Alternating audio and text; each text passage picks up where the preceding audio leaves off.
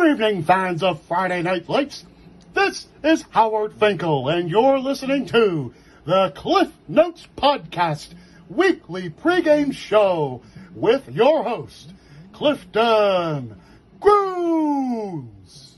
Welcome, everybody, to the Cliff Notes Podcast. I'm your host, Clifton Grooms. This is our Week 11 pregame show. This is our fourth segment where we're talking about Class 2 District 8.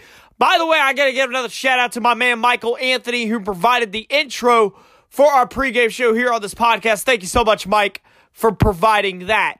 Let's go ahead. Let's run down some scores from Class 2 District 8 from last Friday night.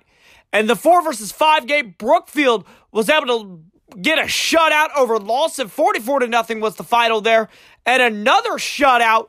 It was Lexington over Trenton 36 to nothing in the 2 versus 7 game.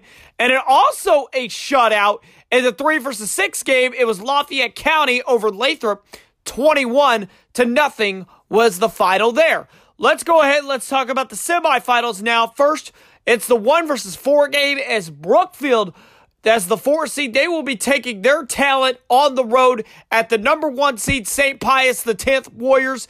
Uh, Warriors earning a first round bye due to their play on the football field this season, an undefeated record in an ABC championship. So very, t- very well deserved on that. We don't have any sound from either coach, so um, hoping you know we can get something for next week there. Um, in the two versus three game, we got um, Lafayette County as the three seed. They're going to be traveling to the two seed Lexington. We did have an opportunity to catch up with Lexington high head coach Kyle Kogan once again talking about his win against Trenton and this week's matchup against Lafayette County. Here's our interview with Coach Kogan right now.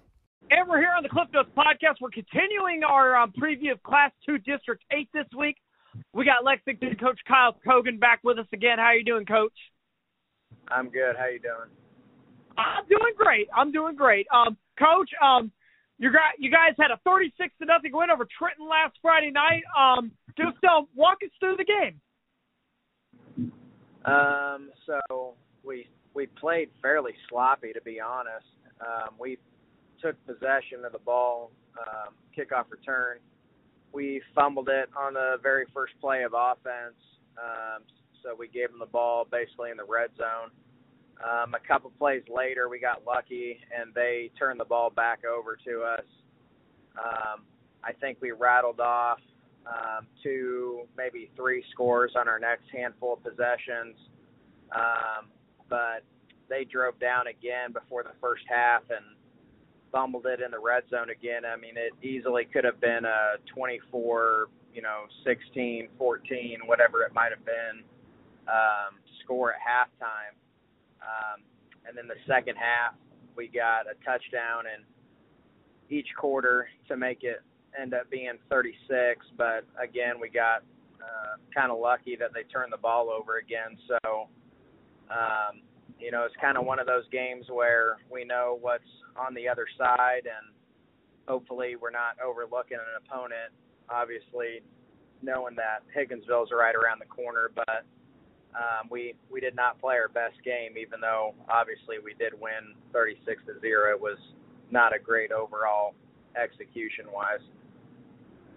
Well, Coach, uh, let's talk about that game against Lafayette County or Higginsville. Uh, I know people call them both, but um, you know they're an MRVC East rival, um, conference rival, another top ten football team in Class Two. Just um, give us a scouting report as far as the Huskers and um, what can we expect on the foot uh, on the football game on Friday?